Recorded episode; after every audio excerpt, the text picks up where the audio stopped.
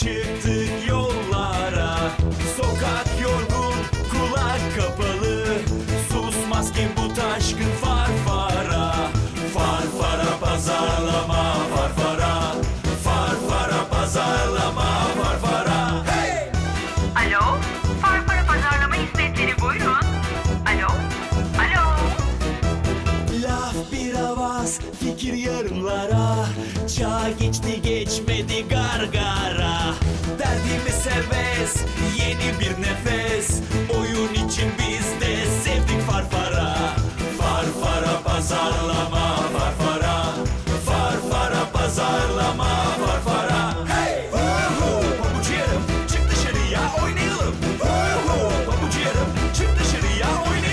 Farfara Pazarlama'nın 15. bölümünden hepinize merhaba.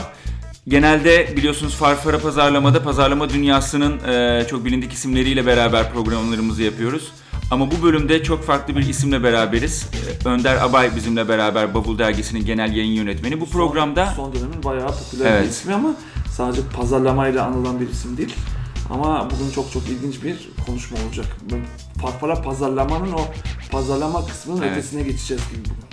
Biz de çok heyecanlıyız gerçekten. Çok farklı e, bir konuyu konuşacağımız için. Öncelikle hoş geldin diyoruz. Önder sağ ol.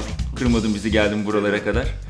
Şimdi tabii e, takip edenleriniz vardır, etmeyenleriniz vardır. E, ama biz Önder'den kendisine bizi birazcık ta- tanıtmasını isteyeceğiz. Nasıl girdi bu işlere, neler yaptı bugüne kadar? Kısaca anlatırsan çok mutlu oluruz özellikle abi. hikayeyi bavulla bitirebilirsek çok mutlu olur. Çünkü bavul şimdi bayağı bir e, hype oldu. Bayağı bir konuşulan bir dergi. Nasıl geldik, bu başarı nasıl yakalandı, bu rakamlara nasıl ulaşıldı ki özellikle bu son dönemde çok fazla e, Türk insanı okumuyor dediğimiz bu dönemde bu Türk insanı nasıl okudu gibi bir soruda da bitirebilirsek bu tanıtımı çok mutlu olurum. Tabii. Ee, ben Samsun'da büyüdüm. Ee, sonra Ankara'ya, üniversiteye gittim. Üniversiteden hemen sonra 2008, 2007, 2008 civarında İstanbul'a geldim. İstanbul'a gelip direkt tarla başına girdim. Yani ben İstanbul'u o zamanlar tarla başından e, ibaret sanıyordum. Yani o dünyayı şey yaptım ve o dünyayı çok sevdim. Orada insanlarla birlikte çalışmayı, onlarla o mahalle kültürünü çok sahiplendim. O dönem bizim çıkarttığımız Ali Mendilioğlu isimli bir arkadaşımızın çıkarttığı Katık diye bir dergi vardı. O dergiyi yardım ettim. Dergiyi birlikte çıkartmaya başladık. Bu kağıt işçilerinin e, katı atık işçilerinin çıkarttığı, kendi yazdığı öyküler, şiirlerle ilgili çıkarttığı, biz sadece editörlük müdahalesi yapıyorduk. Böyle bir dergi çıkarttık. O e, belirli sosyolojiyle ilgilenen bir dünyada tutuldu. Katık bittikten sonra ben dergi işlerine devam ettim. Bu merdiven altı işletmeleri de çalışan e, insanlarla fazla mesai diye dergi yaptık. Madde bağımlıları çocuklarla madde diye dergi yaptık. Ee, böyle dergiler yapmaya başladım. Ondan sonra bu popüler kültürün yayın organları bizi yavaş yavaş keşfetmeye başladı. Çünkü biz e, İstanbul'un tırnak içine girilmeyen bir mahallesinde onların konuşabildiği köprülerdik yani. Onları e, diğer dergicilerle sohbet edebiliyorduk ve orada yaşıyorduk. Ondan sonra bir şu anda hala hazırda devam eden Ot dergisinde e, hayatta kalma rehberi, sokakta yaşama rehberi gibi bir köşe yapıyordum. İşte sokakta kalırsanız nasıl yaşarsınız, ne yer ne içersiniz, sağlığınızı nasıl sağ tutabilirsiniz. Onlarla ilgili köşe yapıyorduk. Orada belirli sorunlar yaşayıp Bavul dergisini kurduk. Bavul dergisi e, benim idealim olan bir dergiydi. Yani benim tarzım olan bir dergiydi. Toplumcu gerçekçilik çizgisini e, hedef belirlemiş bir dergiydi. Bu dergi e, diğer dergilere nazaran tuttu. Yani benim hayatımda yaptığım hiçbir iş tutmadı. Sürekli batmaya alışık biriyim. Bu iş tuttu. Neden tuttu? E, orası çok ilginç. Yani bu zamana kadar bu edebiyat, sanat, e, resim, heykel hep tırnak içinde soylu insanların tekelindeydi. Onların hikayeleri yazılıyordu, onlar hikaye yazıyordu. Bu sıradan insanların, sokakta her an karşılaşabileceğiniz, arka mahallelerde yaşayabilen insanların kendi hikayeleri, e, kendi öykülerini e, ö- ön planda tutan bir dergi. İnsanlar e, gerçek bir şeyle karşılaşmak istediler. Yani bu kadar hayatın yakıcı olduğu bir dönemde işte o pembe bulutlar içinde okudukları öykülerden belki de sıkıldılar. Belki de işte o dinledikleri pop şarkılara inanmamaya başladılar. Ve gerçek insanların gerçek hikayeleri onları bir şekilde e, tuttu ve dergi de bugün Türkiye'de en çok satan üç dergiden biri oldu. Peki bu dakika birden senin bu sokaklara olan ilgin nereden geldi? Valla ben onu çok araştırdım. Ben çok uzun yıllar sokak çocuklarıyla birlikte yaşadım tarla başında. Ee, birlikte aynı evde yaşadık e, madde bağımlısı çocuklarla. Herkes bana şey diyordu ya senin de anan yok, senin de baban yok herhalde. Sen bunlarla bir bağ kuran. Yani anam da var, babam da var aslında ama e, ben o samimiyeti çok seviyorum. Yani şimdi sokakta yaşayan insanlar e, bir başka insana yalan söylemesi gibi bir şey söz konusu değil. Çünkü buna ihtiyaçları yok. Yok. Ee, senden bir şey gizlemezler, dedikodu yapmazlar, arkandan konuşmazlar. Ee, paylaşımı çok kuvvetlidir. Yani öyle ki e, elinde tiner varsa onu da paylaşırlar. O kadar paylaşımcılardır yani. O yüzden ben o paylaşım kültürünü zaten ideolojik olarak da kabulleniyorum.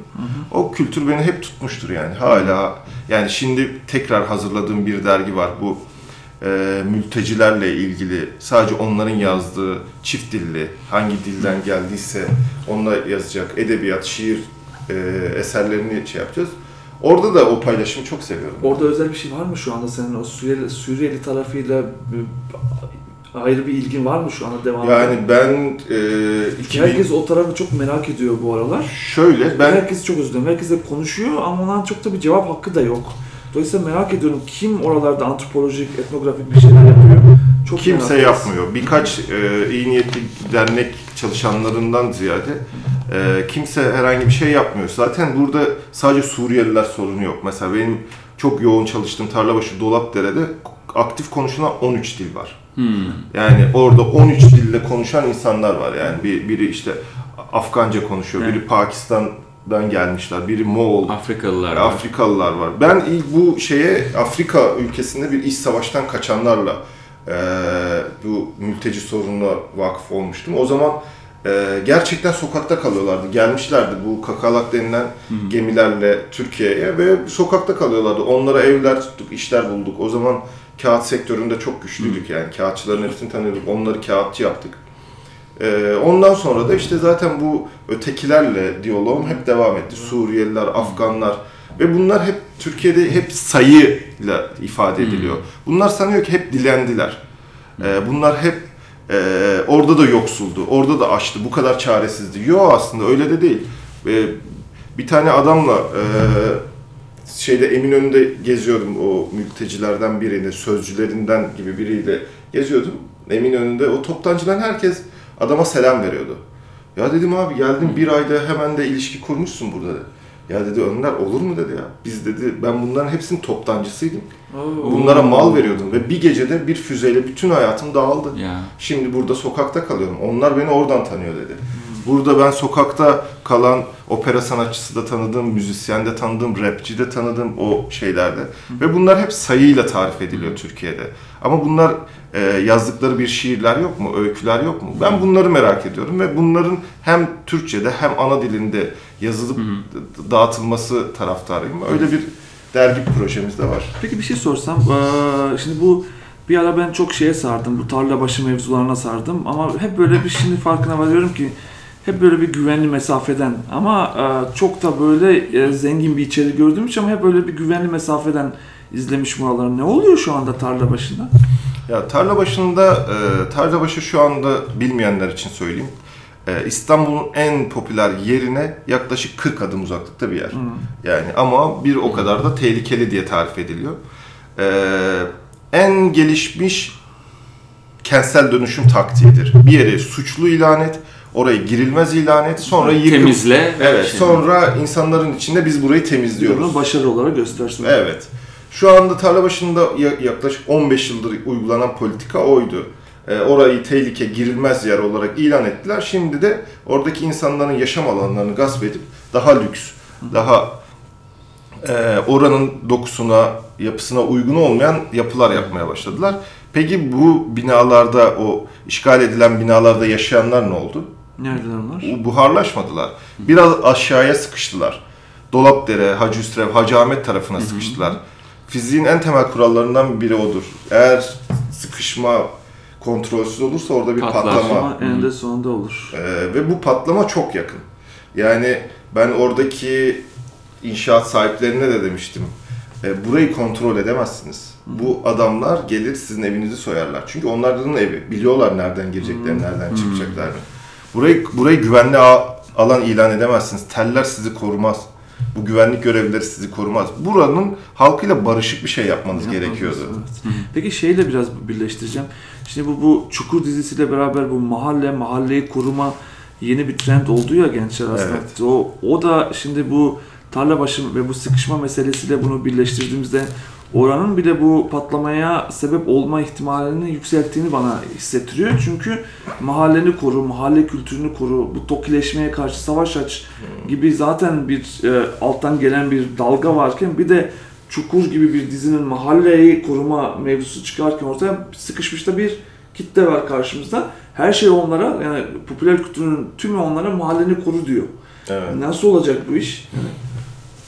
Vallahi hala... İnsanlar nasıl barışacaklar ya da bir araya nasıl gelecekler? Ya aslında mahalle gençliği bu barışmanın yolunu sonuna kadar zorluyor. Ya, giyim tarzlarıyla, tüketim alışkanlıklarıyla, e, yaptıkları beğenmeseniz bile entelektüel üretimlerle bu e, barışmanın yolunu zorluyor. Burada çok büyük bir sıkışma var. Bütün gençlik raporları eğitimli orta sınıf gençliği üzerinden şekilleniyor. Ama mahallelerde, o arka sokaklarda bu istatistiklerin arasına girmeyen binlerce, milyonlarca satın alma gençlik gücüne var. göre yapılıyor bütün o araştırmalar. E, Evet ve bu gençler sıkışma arasında kendilerine bir yol buldular. Bu yol e, ilk arabesk rap ile patladı. Arabesk rap oranın entelektüel bir üretimiydi. Artık varoş e, kendi üretimini gerçekleştiriyordu. Öyle ki bir e, şarkı çıktı. Dedi ki abin Dızobra'nın yani bunu Türkçe bilenler bilir şu demek abin hırsız kardeşim demek.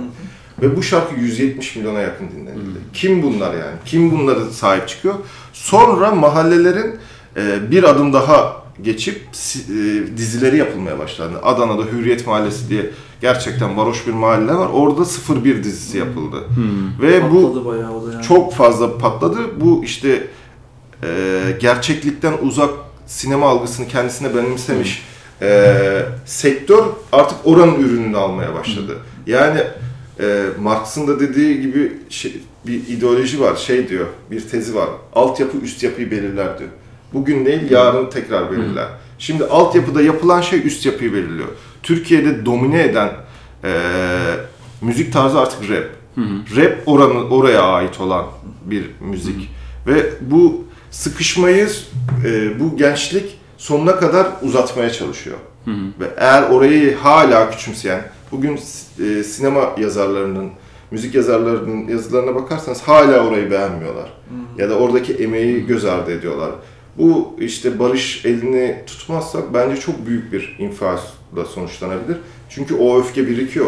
O rap şarkılarına bakarsanız hep bu mahallelerde Tabii. yaşayan, e, zengin mahallelerde yaşayanlara öfke. Hep öfke var. Bizi unutuyorsunuz, bizi görmüyorsunuz diyor yani. Orada şey bu e, tırnak içinde dediğin o entelektüel üretim o mahallelerdeki gençlerin. Şimdi mahalle bir yandan diyoruz e, hem o gençlere güven ve güç veriyor işte oradan bir e, kolektif bir e, kültür var oluşturdukları ama bir yandan da aslında Bizden başımızda inmiş gibi Evet. görünüyor, evet. yani bu, bu gençlerin işte artık toplanacakları alanlar kalmadı işte bir şekilde o alanlardan ya da uzaklaştırılıyorlar hani Biz araştırmalarda AVM'lerin food courtlarında görmeye başladık onları. O bir de AVM'ler de onları food courtlarda nasıl çıkaracağına, e, nasıl çıkarırım diye uğraşıyor şu anda. E, bunlar nereye gidecekler Evet. gibi bir soru var ki biz istatistik olarak da Türkiye'de 2-3 tane öbek segment büyüyor. Onlardan bir tanesi mahallenin gençleri e, öbeği. Dolayısıyla büyüyor. Çok ortada ki artı İstanbul'da şeyi görüyoruz. Üst gelir grubunun erimeye başladığını, orta gelir ve alt gelir grubunun büyümeye başladığını. Bu da zaten ayrı bir tetikleyici. Nereye gidecek bu çocuklar? Kimse istemiyor. Yani bir, bir yere gitmeyecekler. Bir yere gitmediği gibi daha da gözümüzün önünde gerçekliğini e, bize dayatacaklar. Şimdi zaten e, bu arabesk rap denilen tarzın kliplerine bakarsanız e, daha önce hiç olmamış bir şey oluyor. Giyim tarzıyla da o mahalle gençleri ayrıydı. Artık çok daha böyle belirgin şeyler yapıyor. Mesela kocaman marka söyleyebiliyor muyuz? Tabii, tabii. E, kocaman Nike şey yapıyor. Mesela hiçbir zaman hayatında pembe giyemeyen çocuklar, giymeyen buna karşı olan çocuklar pembe giyiyor, pembe ayakkabı giyiyor. Bu artık Bir kere şöyle bir gerçeklik var. Hepsi o dünyadan kurtulmaya çalışıyor. Ve oraya ait olmadığını her şekilde göstermeye çalışıyor. Ve burada e, markalar bu, bu dünyayı bu dünyaya çok kör. Ben birkaç markayla konuştum. Gerçekten bu e, işte milyonlarca gençliğin olduğu o e, Bağcılar, Esenler, Bayrampaşa havuzundan bir haberler. Orayı Zeytinburnu'nu bilmiyorlar mesela. Orayı bilmeden oraya bir ürünle tanıştıramazsın yani. Bir Kinetix bununla ilgili bir şey yaptı. E, Gazapizme Gazapizmle Flow yaptılar. Birlikte ürün Evet. çıkarttılar. Konka bir tane yaptı. Evet. Ama onlar da henüz gerçek şey değil. Ya oraya müdahale, doğru müdahalelerle orayı şekillendirebilirsin, sahip çıkabilirsin. Mesela bugün e, Nike'la tişörtle giremeyeceğin, Adidas tişörtle giremeyeceğin herhangi bir sokak yok. Orada çok büyük bir karşılık buluyor ve bu e, tişörtü gerçekten hak ediyorlar. Bedelini ödüyorlar. Bir hafta sanayide köpek gibi çalışıyorlar. En orijinalini almaya çalışıyorlar. Çünkü anlatacakları hikaye çok az. Yani ya bir cep telefonun bütün özelliklerini anlatacaklar sana ya tişörtünün gerçek olduğunu anlatacaklar. Ee, başka çok konu yok orada yani. Orada şey soracaktım hakikaten yani şu o ürünler atıyorum bir tişört 150-200 lira, bir ayakkabı 300-400 lira. Orada yani onların gerçek e, ürünlerine ulaşmak gibi bir şeyleri mi var? E, yoksa sadece orada bir gösterge olarak mı kullanıyorlar bunu? Ee, şöyle, e, mahalle gençliğin en büyük sorunu geleceksizlik sorunu. Ee, hayalsizlik sorunu. Biz bunlarla 3000 gençle bir anket yaptık. Hayalleri yok çoğunun. Öyle diyorlar hayalleri yok. Hayali olmayan, geleceği olmayan biri bir haftalık haftalığını orijinal bir şeye yatırabilir. Yani o orada bir çünkü bir şey biriktirmiyor yani. Yani bir araba almayacak. O yüzden orijinal almaya dikkat ediyorlar. Şöyle bir şey de fark ettik verimizde. Ee, bu her yerin üniversiteyle dolduğu bu dönemde en çok okul terkin o mahallelerde olduğunu görüyoruz. Bu daha da büyük acı oluyor onlar için çünkü Üniversiteden Şöyle- ziyade lisede de çok büyük. Yüzde Evet. %40'a yakın aslında var. terk ediyor ve e, baba parası hayır eskiden üniversite okumak daha şeydi ya daha özel bir şeydi ya. Şimdi Evet. artık baba parasıyla herkesin üniversite okuduğu ve e, işte bağlasan diploma veriyorlar 4 sene dediğimiz okullar çıktığı için e, şeyde bu daha büyük acı olmaya başladı. Çünkü bu çocuklar hiçbir şekilde potansiyellerini kullanabilecek bir şey bulamıyorlar. Bir de okulu terk etmek zorunda kalıyorlar. Bir şey daha söyleyeceğim. Bizim çok bizim için çok acı gelmişti.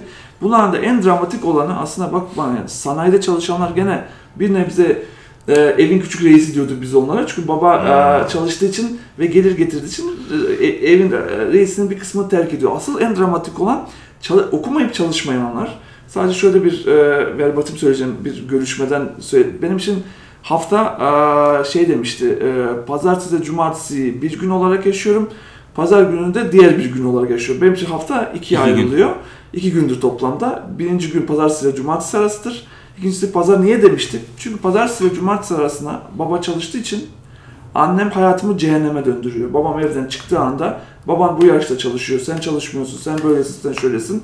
Dolayısıyla pazartesi ve cumartesi arasında benim için cehennem. Ama pazar benim için bir dinlenme günü çünkü babam da çalışmadığı için, o da çıkmadığı için bir türlü göze batmıyorum. Şimdi bu çok dramatik bir anlatım. Ve şimdi bütün rakamlar işlerin daha kötüye gittiğini gösteriyor. Bu iş nasıl çözülecek? Var mı bir yol? Yani şöyle bir e, yol bu devletin en öncül sorunlarından biri bence işsizlik sorunu. Bu çocukların geleceksizlik sorunu. Bu kadar e, her fırsatta her çıkan siyasetçi Türkiye'nin genç bir nüfus olduğunu, gençliğimizde övündüğünü falan söylüyor ama bu gençlik e, işsizlikle bu kadar karşı karşıya kaldık kaldığı zaman suç üretmekten başka bir çaresi kalmaz.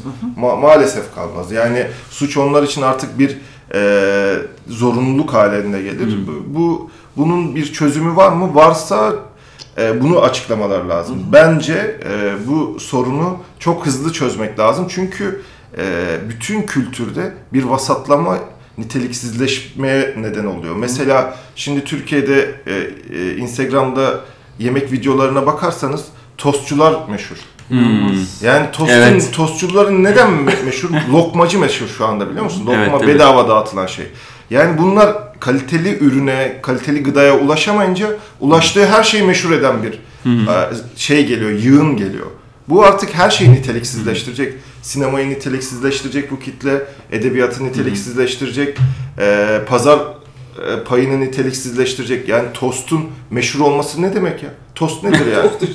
Yani Ve bunu yani yarım saatlik videolarda çekip tabii milyonlarca insan doldurup içini ve milyonlarca kişinin bunu Evet, seyrediyor. tabii, bir İstanbul'un en iyi filmi? 10 tostçusu falan Yani diyor. şu böyle. anda e, mesela biz mahalle gençliğinde konuşuyoruz.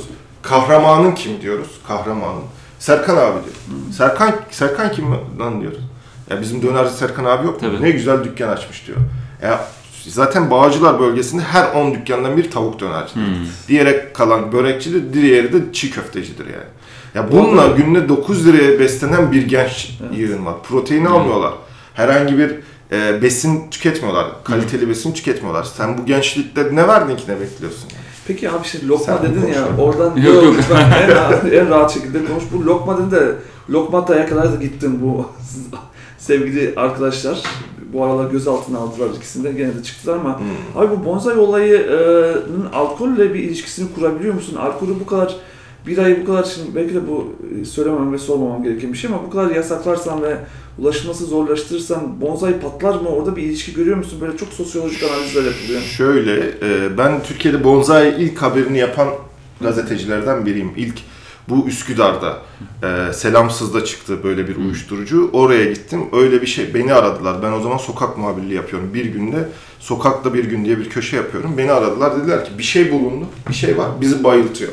Şimdi ben daha önce çok uyuşturucuyla ilgili haber yaptım, çalışma yaptım, Amatem'de e, görev yaptım. Zaten madde bağımlılarının krizlerini Görmüşsündür. oranlarını Fazlalıkla. Biliyorum. Sonra e, Tarlabaşı bölgesinde, Bağcılar'da, Ali Beyköy'de. Bunların sırasında bir ilginçlik var.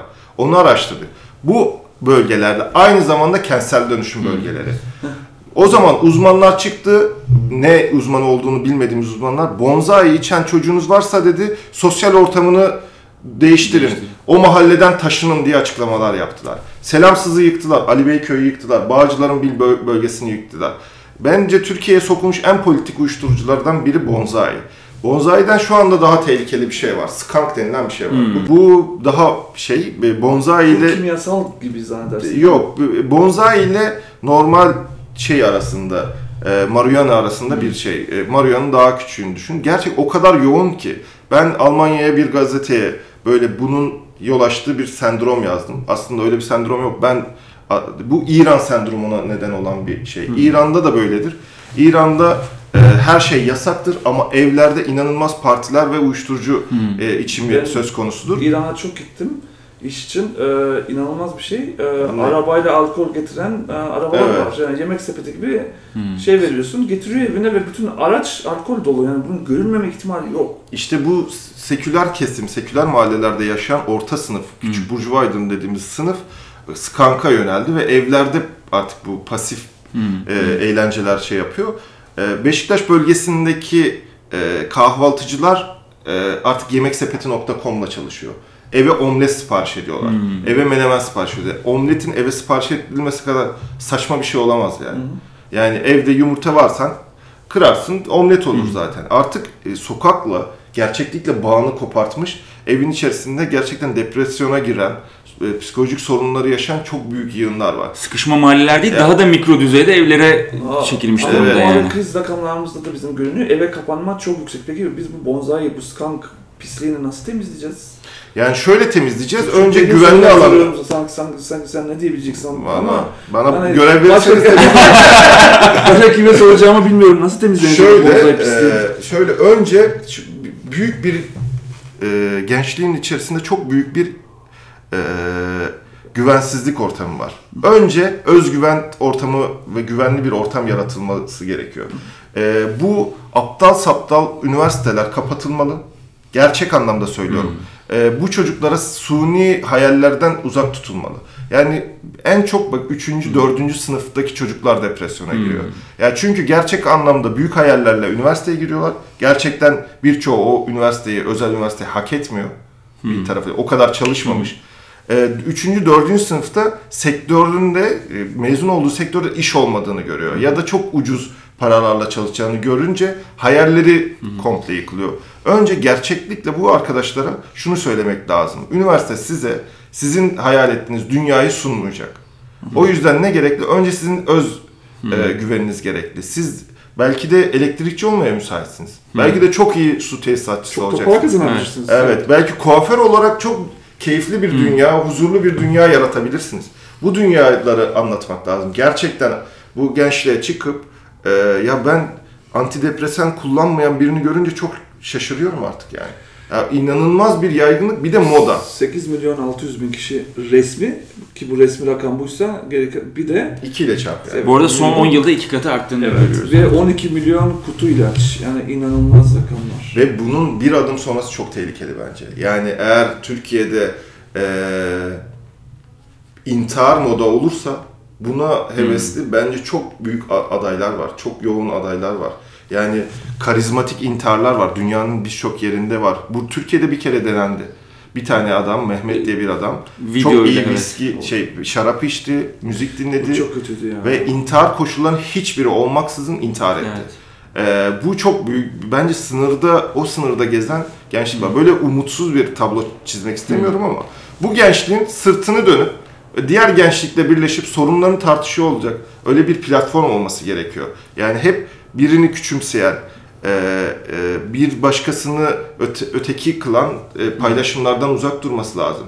Yani bizim e, inanın mahallenin en kötü mahallesinde yaşayan çocuğun geleceksizlik problemi özel üniversitede yaşayan bir Evet. çocuğun gelek- geleceksizlik problemiyle çok benzer. Tam, tam oraya gelecektim. Yani biz de mesela e, benzer bir gençlik araştırmasında bir Kadıköy gençliği ve Bağcılar gençliğinin hakikaten hayalleri, o e, umutları, planları onları sorgulamıştık. Aslında herkesin kafasında ne kadar farklı iki profildir değil mi bu? Ama biz hakikaten Çok benzer, gördüğümüzde çok benzer. her şeyin aynı olduğunu aynen. sadece te- yani ifade ediş biçimlerinin Tabii. e, farklı olduğunu gördük. Bizi de oldukça şaşırtmıştı aslında bu konuda.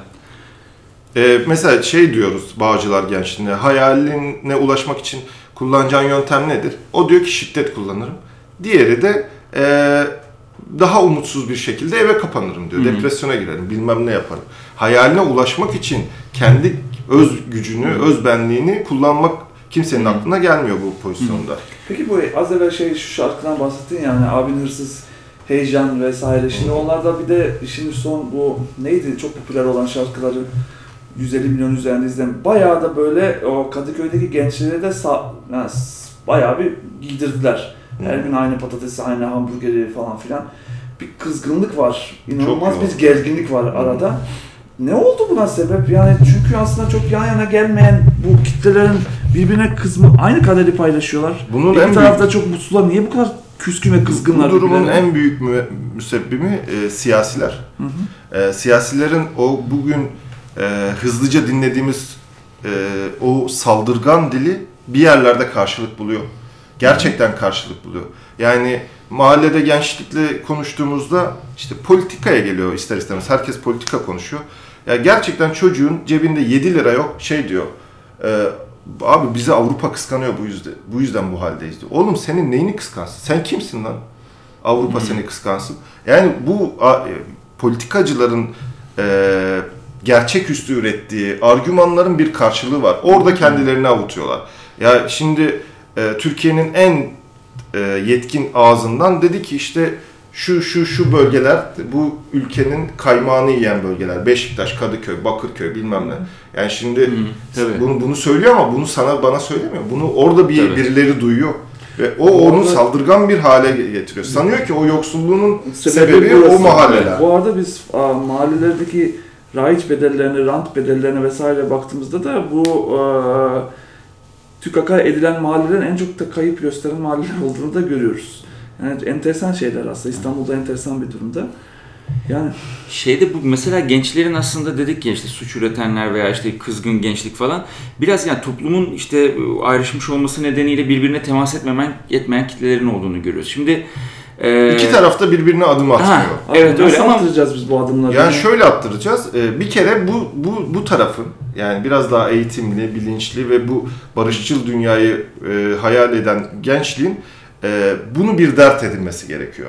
E, mesela Türkiye'nin en tehlikeli mahallesi hangisi? Ben hepsinde yaşadım. Tehlike öyle bir tehlike değil. Hiçbir yer tehlikeli değil. Öncelikle şu ağzımızdan bu e, nefret dilini uzaklaştırmamız lazım. Türkiye'de hiçbir yer tehlikeli değil. Hiçbir insan bir başka insanı durduk yere ısırmıyor. Kimsenin e, bir de hayallerimiz aynı, amaçlarımız aynı. Çok böyle bizim birbirimize düşman olabileceğimiz bir durum değil bunlar yani. Onu bilerek oraya yönelik bir çalışma yapmamız lazım. En çok e, bu sizin hedefinizde olan pazarlama sektörü. Onlar sanıyor ki beyaz yakalıların yaşadığı o e, plazalar onları korur. O plazalarda yaşanan dünya e, gerçek bir dünya. O plazaların ürettiği üründen, artı değerden orayla paylaşması gerekiyor. Açık ve net sö- söylüyorum. Aynen. Çünkü onların dünyasını sıkıştıracak. Onların özgürlük alanlarını sıkıştıracak ki sıkıştırıyor. Haberlere bakın hep gündüz hırsızlık arttı diye şeyler geliyor. Yani ne güven oteller sizi korumaz, güvenlik görevlileri, özel siteler sizi korumaz yani. Oraya sen e, büyük büyük şeyler yapıp yani sü- sürekli e, etkinlik yapıyorlar. E, ve bu etkinlikte inanılmaz para harcıyorlar. Birkaç o beyaz yakalı dünyasının e, yaptığı etkinliğe katıldım. Gelin Tarlabaşı'nın ortasında yapalım bunu. Güvenliğinizi de sağlarız. Bütün şeyinde ve oradaki samimiyeti görün. Burası burası sizin hem hedef alanınız, bu buraya ürün satmak istiyorsunuz, e, hem de buraya sırtınızı dönüyorsunuz. Böyle bir şey mümkün Yani değil. o yani. beyaz yakalıların bir romantize ettiği bir durum var bir yandan o dünyalarla ilgili. Evet, sokak- yaklaşık hem de bir yandan da ama ko- korku işte hep yani hani belki de temas etmeye çalışılıyor, istiyorlar ama hani hep başımıza bir iş gelir, Beni şey arasınlar nerede iş yapmak istiyorlarsa Türkiye'nin var. Peki şöyle soracağım. Bu futurizmi biraz sormak istiyorum. Bu gelecekte konuşurken şimdi öldük bittik, e, makineler geliyor, sizin bütün işlerinizi onlar yapacaklar. Bu nasıl etkiliyor bu gençleri? Özellikle şimdi zaten Atatürk'ün işi yok bir de e, bir dakika sen e, göreceksin makine gelecek bu olmayan işini de elinden alacak. Nedir bu muhabbet? Niye bu Vallahi muhabbet şimdi, bu kadar dönüyor? e, Ve özellikle bu arada bir şey söyleyeyim. Bizim beyaz yakalının arasında bu çok dönüyor. Evet. Ama bunun sosyolojik bir etkisini kimsenin düşündüğü de yok. Herkes e, yapay zekanın nasıl e, fakir fukara gençleri bitireceğini söylüyor ama onlar zaten bitikler. Hmm. Ya zaten sen bir tane mahalleli çocuğa makine dersen o senin anladığın makineyi anlamaz. O silah anlar yani. Makine orada o anlamaz. bir de e, şimdi bize şöyle bir şey inandırılmış. İnsan doğar, büyür, çalışır, çalışır, yine çalışır, yine çalışır, ölür. Kardeşim makine gelsin de biz de çalışmayalım. İnsanlar hobileriyle yaşamaya çalışsın. Belki gerçekten duvar boyamak senin idealin olacak. Belki e, pazar gezmek, pazarcı olmak. Yani e, bence bu makineleşmekten korkmak insanı e, insanlığından uzaklaştıranların işi yani. Ve o kendi e, yeteneklerini bilememiş, onları bulamamış. Yani burada makinelerden e, aynı işi yapıyorsa günde iki saat çalış bizim çalışmamız çok daha mantıklı değil mi? Ben niye korkuyorlar onu anlamıyorum. Peki bu e, bunların bu mahalleli gençlerin yeni modern muhafazakar gençlerle ilişkisi hakkında bir şey söyleyebilir misin bize? Onlar hakkında ne hissediyorlar? Yani yeni şimdi yeni zenginleşen, geliri artan e, bir orta kesim modern muhafazakar bir kitle var. Bir de mahallenin kızgın, öfkeli gençleri Evet. var. Nasıl bunlar arasındaki Bir, bir beyaz yakalı Kadıköy'deki gençliği anlıyoruz yukarı aşağı. Aynı kadarı paylaşıyorlar, farkında değiller ve ayrışmış durumdalar. Peki modern muhafazakar gençle durum nasıl? Çünkü modern muhafazakar genç bir de apayrı, o da ayrı bir dünya kurmuş. İşte Çamlıca'da, Kısıklı'da sitelere o da kapanmış. O da e, endişeli modernle yan yana gelmeye çalışıyor, gelmemeye çalışıyor ama ikisi de mahallenin genciyle yan yana gelmemeye çalışıyor. Peki mahalleli gencin endişeli moderne nasıl baktığını yukarı aşağı biliyoruz, nefret ediyor Evet. ve kızgın. Peki modern muhafazakar gence nasıl bakıyor? Ee, şöyle, e, bunun farkındalar. Yani onların sürdüğü jipin tekerinden çıkan suyla ıslandıklarının farkındalar. Ee, ilk de bu e, modern muhafazakar, yeni e, zenginleşen bu orta sınıfı hedef gören bu kitleye ilk o sokak e, mahalle gençliğinin öfkesi ilk oraya yönelecek. Çünkü ilk onu tanıyor. Onu biliyor. Onun mahallesinden çıkıp geldi o Mahalle sitelere yerleşti. muhafazakar mı bu anlamda? Ee, mahalle böyle net bir şey söylemek çok doğru değil yani. Yani e, bir kere iktidarı çok seviyorlar. Herhangi bir e, Güce tapın. e, o Hayır, gü- delikanlılık felsefesi var işte. yani e, siyaset Erdoğan'ı çok seviyorlar mesela. Çünkü onu bir baba figürü olarak görüyorlar. Kendileri kızsa bile biri kızınca babasının arkasına geçmekten asla imtina etmiyorlar. Erdoğan onların onlar gibi konuşuyor. Bir şey var. Erdoğan orada şey yaptı. e, onların mahallelerinden kendine yakınlarını tutup zenginleştirdi. Ve bu herkes bunun farkında. Mahalleyi zenginleştirmedi ve oradaki belli bir Be- kısmı. belli insanları zenginleştirdi. Onlara şey yaptı ve bunların farkındalar. Yani o mahallelerden çıkıp jiple o mahalleye gelip hava atanları biliyorlar. Bizden önce onlarla hesaplaşacaklar bence. Bu öfkenin ilk muhatabı onlar olacak. Yani çünkü e, görüyor ya ben aynı e, okulda okuduk, aynı yaz Kur'an kursuna gittik, aynı e, liseden kovulduk. Sen niye jipe biniyorsun diyebilir yani. Öyle bir şey var. Peki o zaman matematik formülünü daha da zorlaştırabilir miyim? Tabii. Ee, hem mahallenin, şimdi kimse kimseyle hesaplaşmasın, bu ülke mutlu yaşasın. Ama burada çözmemiz gereken mahallenin, öfkeli mahalleli gencinin öfkesini dindirmemiz lazım. Öyle öfkesini dindirmek de öyle şey gibi anla- anlaşılmasın, böyle duygularla muygularla değil. Düzeltilmesi gereken problemler var. Gelir eşitsizliği tamamen Çözmemiz çözülmemiz, gerekiyor. Evet, çözmemiz gerekiyor. E peki bu üç kitleyi şimdi olayı daha da kompleks hale getiriyorum. Hem modern muhafazakar genci, hem endişeli modern genci, hem de mahallenin öfkeli gencini birleştirecek bir platform mümkün müdür? Nasıl yapılacak sormayacağım. Çünkü gerçekten çok zor. Bence mümkündür. Ama mümkün müdür bu? Şöyle. Bu ülke getirebilir mi bu gençlerini yan yana? Ee, ortaklaşan bir dünya ideal he- hedefleri var. Yani sosyal medya bu kadar yaygınken e, onlar da kullanıyor sosyal medyayı. Onlar da bizim Tabii. e, izlediğimiz videoları izliyor. Onlar da mesela şu anda onların e, videolarının yayınlandığı TikTok diye böyle bizim komedi olarak gördüğümüz şey artık o niteliksiz videolar da milyonlarca izleniyor. Evet. Artık onların e, mesela bir, bir- Bu adam arkalar korkunç bir şekilde TikTok konuşuyorlar şu Evet. anda. Ve Ve çok şu- hepsi video üretiyor. Evet, yani. şunu diyorlar, girsek mi girmesek mi markamız zarar görüyor ama herkes farkında ki TikTok'ta bir şeyler var şu anda, bir şeyler Yani dönüyor. o, o alt segmenti hedef ede, e, gören biri bir kere zaten e, sektörün en büyük şey kibri bu işte ya. Yani o oradaki gücü küçük görüyor. Yani ya eskiden kahvede yancı olarak masana oturtturamayacağın çocuklar şimdi YouTuber oldu. Tabii. Yani öyle bir YouTuber oldu ki ve bunu sürekli ifade etmek zorunda kalıyor. Arkadaşlar ben sanatçı değilim. Arkadaşlar ben entelektüel değilim ama milyonlar beni takip ediyor diyor. Ne var bu çocukta? Orayı görmek lazım. Bu çocuğu takip eden kitleye kibirle yukarıdan bakmak yerine bu buranın refleksini anlamak lazım yani. TikTok tabii ki bakacaksınız çünkü milyonlar onu izliyor. Sizin dalga geçtiğiniz ya da o sektörün dalga geçtiği dünyalar birilerinin gerçekliği. Evet. Siyasette o yüzden kaybediyoruz. Ve de büyük bir birilerinin gerçekliği çünkü bütün e, büyüyen kitleler bunlar. Yani Evet. Peki benim son sorum bu olacak. Hı. Sen bilmiyorum başka sorun olur mu Yok. ama Instagram'la ilgili soru. Bu Instagram'da böyle bir mutluluğu bir ürüne döndürdük hepimiz satıyoruz ya. Evet. Bu kitleyi nasıl etkiliyor bu Instagram, bu Instagrammable dünyalar? Yani birilerinin bambaşka bir hayat yaşıyor gibi görünmesi ki dünyanın en büyük yalanı bu arada Instagram'da. Tabii. Hepimiz sürünüyoruz ama bir poz mutlaka vermeye çalışıyoruz. Bu kitleyi etkiliyor mu? Bu Instagram'da bak gördükleri yalan dünya, yalan mutluluk dünyası. Yani çok yoğun Instagram kullanımı yok onlarda. Onlar çok daha e, kısıtlı e, etkileşim alabilecekleri insanları takip ediyorlar. Oradan şey yapıyorlar. E, bence bu Instagram'ın yalanına, bu Instagram'ın yalanını üretenler daha çok inanıyor. Ha. O kitlelerde hedef olduğu kitle, kitlelerden ziyade yani bir yere mesaj ver, veren e, çok daha fazla inanıyor. O gerçekliğe kendi inandığı için zaten büyük depresif bir dünya yaşıyor yani. Ben öyle düşünüyorum. Yoksa o çocuklar gerçekten onların meşhur ettiklerini görüyoruz zaten. Real karşılığı da var. Tostu meşhur ediyorlar.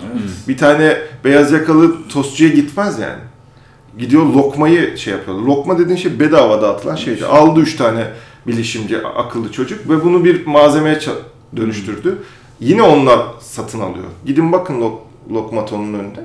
Onlar sahip çıktı o şeye.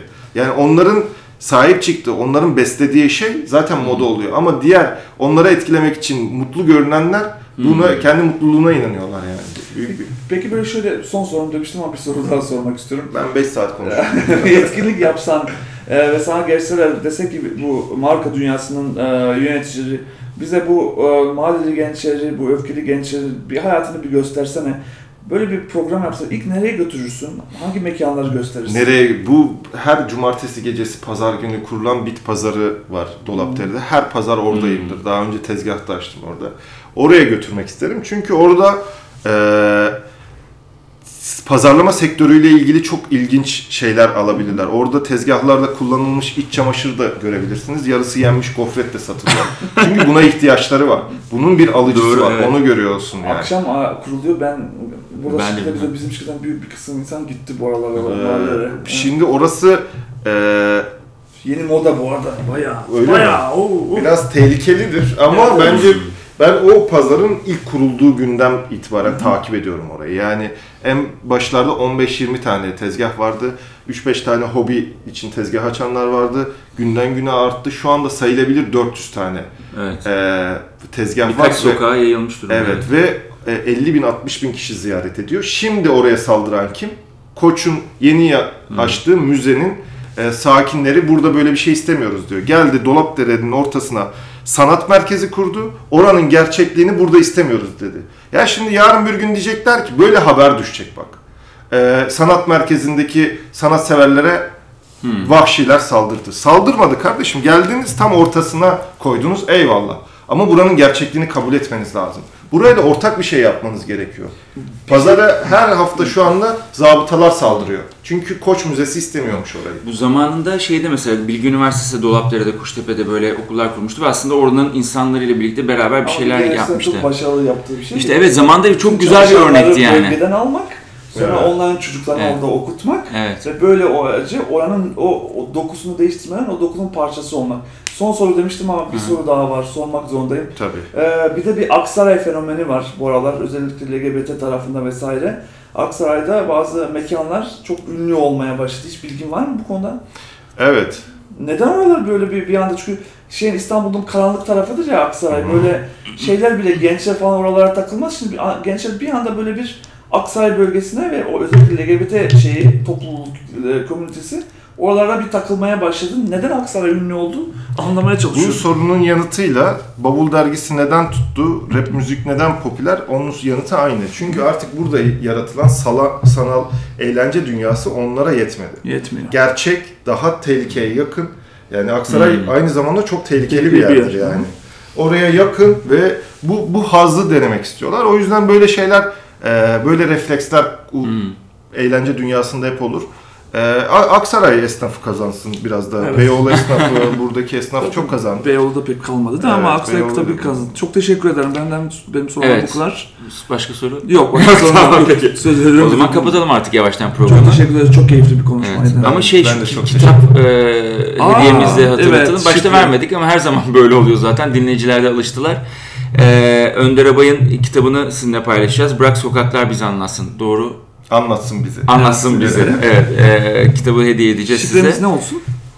Ba- bavul olsun. Bavul olsun. O zaman ne yapıyorlar? Adresi yazıyorlar e-mailimize. Evet, şifreyle beraber gönderiyorsunuz. Adresinizi de eklemeyi unutmuyorsunuz. info@parfarapazarlama.com'a gönderiyorsunuz. Biz de İlk adresize evet, kitap gönderiyoruz. ilk gönderen 5 kişiye kitabımızı gönderiyoruz. gönderiyoruz. Evet. Çok teşekkür ederiz. Ben de çok teşekkür ederim. Görüşmek Evet, üzere. çok Çok, sağ olun. selamlar. Bir dahaki programda görüşmek üzere. Hoşçakalın.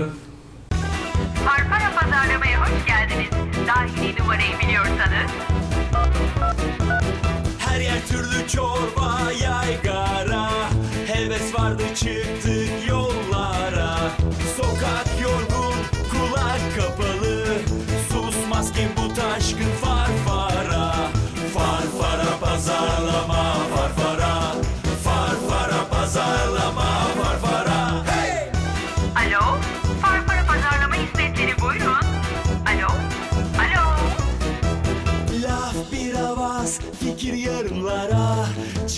geçti geçmedi gargara.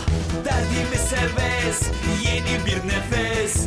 Oyun için biz de sevdik farfara. Farfara pazarla